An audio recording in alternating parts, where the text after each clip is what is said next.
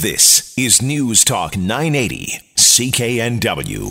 Well, if you've been in the city of New Westminster, you might have seen the staircase. Some people have called it the staircase to nowhere. We talked about this on Global News last weekend and thought we might do a bit of an update on what is happening with the staircase and what the future of the staircase might look like. Chuck Puchmayr is a New Westminster City Councillor and joins us on the line. Good morning to you. Good morning to you too. Did you ever think there would be so much conversation about a staircase? You know what's funny because uh, out in the community, I'm really not hearing it. Uh, you know, a little bit on the media, and it's certainly been in the papers. But uh, I think people understand what the resolve is down there, and that that staircase is going to be used for exactly what it was uh, built for. And when will we see that happen? Well, there's a there's a capital plan to to complete the Front Street Mews project, and that's to uh, put the wiring underground, which is uh, in September.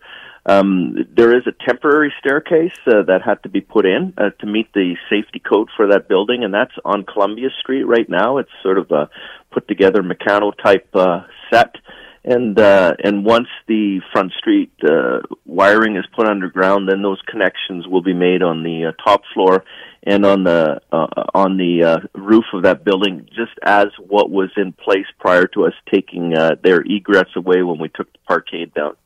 Is, is, is this a, a, an example of, of, regulation in that there's the temporary staircase, but but you had to build this other staircase that's now sitting on the street, not attached. Why couldn't you just have the temporary staircase and then, when the time came to to have the permanent one, build it then? Oh, because uh, Front Street was being uh, completely uh, taken out. All the the tarmac was taken out.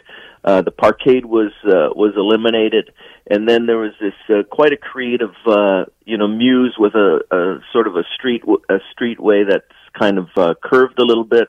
There's uh, back in parking. Uh, there's places for tables, uh, and it's a really pedestrian friendly uh, type of uh, mews that was built there. And so uh, there's there is it was impossible to build that by taking the parkade away and the connection to that building away. Um, we actually had to put the front the the Columbia Street uh, staircase in place prior to digging up uh, the entire Front Street portion of that Mews project. All right. So, what do you say to the concerns that some have been bringing forward that taxpayers have uh, put this, paid for the $200,000 staircase and are concerned that it might not be used? No, and that's not true. It, it, there, there was no, there was, never a time where that would not have been used, and so it's just a matter. We wanted Front Street open right away, uh, so the merchants could get back active and start uh, earning a living again. And and the uh, staircase was was built. Part of that Mews project just hasn't been hooked up yet because of the uh, overhead lines that are, are now going underground. All the lines on Front Street will eventually be underground as buildings redevelop. And so that's the second phase of it. No safety issues exist because we have the temporary one on front.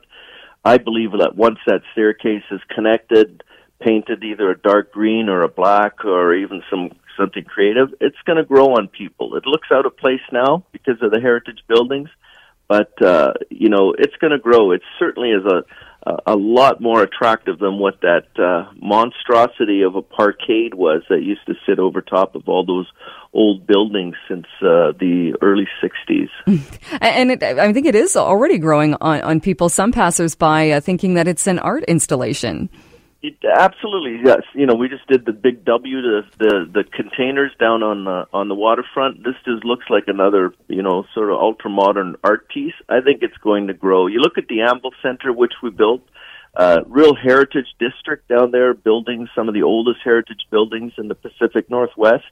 And uh, we put in the Anvil Center, which is a building that's ultra modern with angles and uh, diagonal angles. Uh, you know, so you know, sometimes modern pieces do fit in old historic districts. It just shows the progression that we're making between old and new, and it shows that we we care about these buildings. The owner uh, has bought, I think, about 40 buildings in the Lower Mainland, all mostly heritage. He loves heritage buildings. And so, uh, you know, it's really an exciting time for New West. We have Fridays on front now from 5 to 8 o'clock until the end of August thousands of people coming out to that, enjoying the Mews, enjoying uh, food trucks, uh, beverages on on uh, Front Street. Uh, after that, they flow back into the business district up up on Columbia Street. The businesses have, have never uh, prospered more. So uh, I, I do believe that uh, this is all part of the revitalization of downtown New Westminster and the waterfront. You haven't seen it, come and see it. The Pier Park has won numerous awards all over the world for uh, what we did there by taking uh, five condo towers out and uh, building a, a, an amazing pier park on our waterfront. Really well used again, bringing people to the downtown, which is our goal. Bring business to the downtown, bring people to the downtown, and revitalize that part of New Westminster. And just before I let you go, talking about revitalizing and bringing more people, uh, what about concerns uh, on the Pattullo Bridge? I know for many that's a, a top priority, uh, the bridge that brings many people uh, falling apart. Absolutely, and you know, once they built the uh, once they built the uh, the, the other bridge, what happened was nineteen thousand more vehicles a day came to the Pattullo, and the Port Mann 19,000 fewer cars are using that massive 10 lane bridge. And so, uh, you know, the Pattullo definitely uh, needs needs to be looked at. We need to make it safe, and uh, it needs to it needs to remain four lanes so that we don't have excessive traffic running through uh, our historic narrow streets. But uh, I hope uh, with this new government that uh, that certainly comes gets a little more priority than uh, what we have now with. Uh, you know the tunnel uh, uh, or the ten lane bridge they're trying to do at Massey uh, without really any consultation. Pattullo really needs to be looked after uh, quickly. All right, uh, Councillor Puchmayr, thank you so much. We're out of time, but thanks for joining us this morning. Thank you.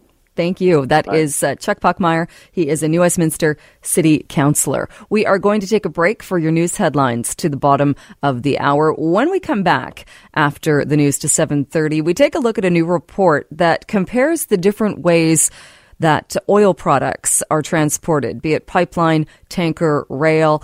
And we'll take a look at that. We'll take a look at the report. We'll also get some reaction from the Wilderness Committee. We're talking to a climate campaigner with the Wilderness Committee as well. His response to the new findings in this new report. Stick with us right here on The Jill Bennett Show. Vancouver's News, Vancouver's Talk. This is News Talk 980, CKNW.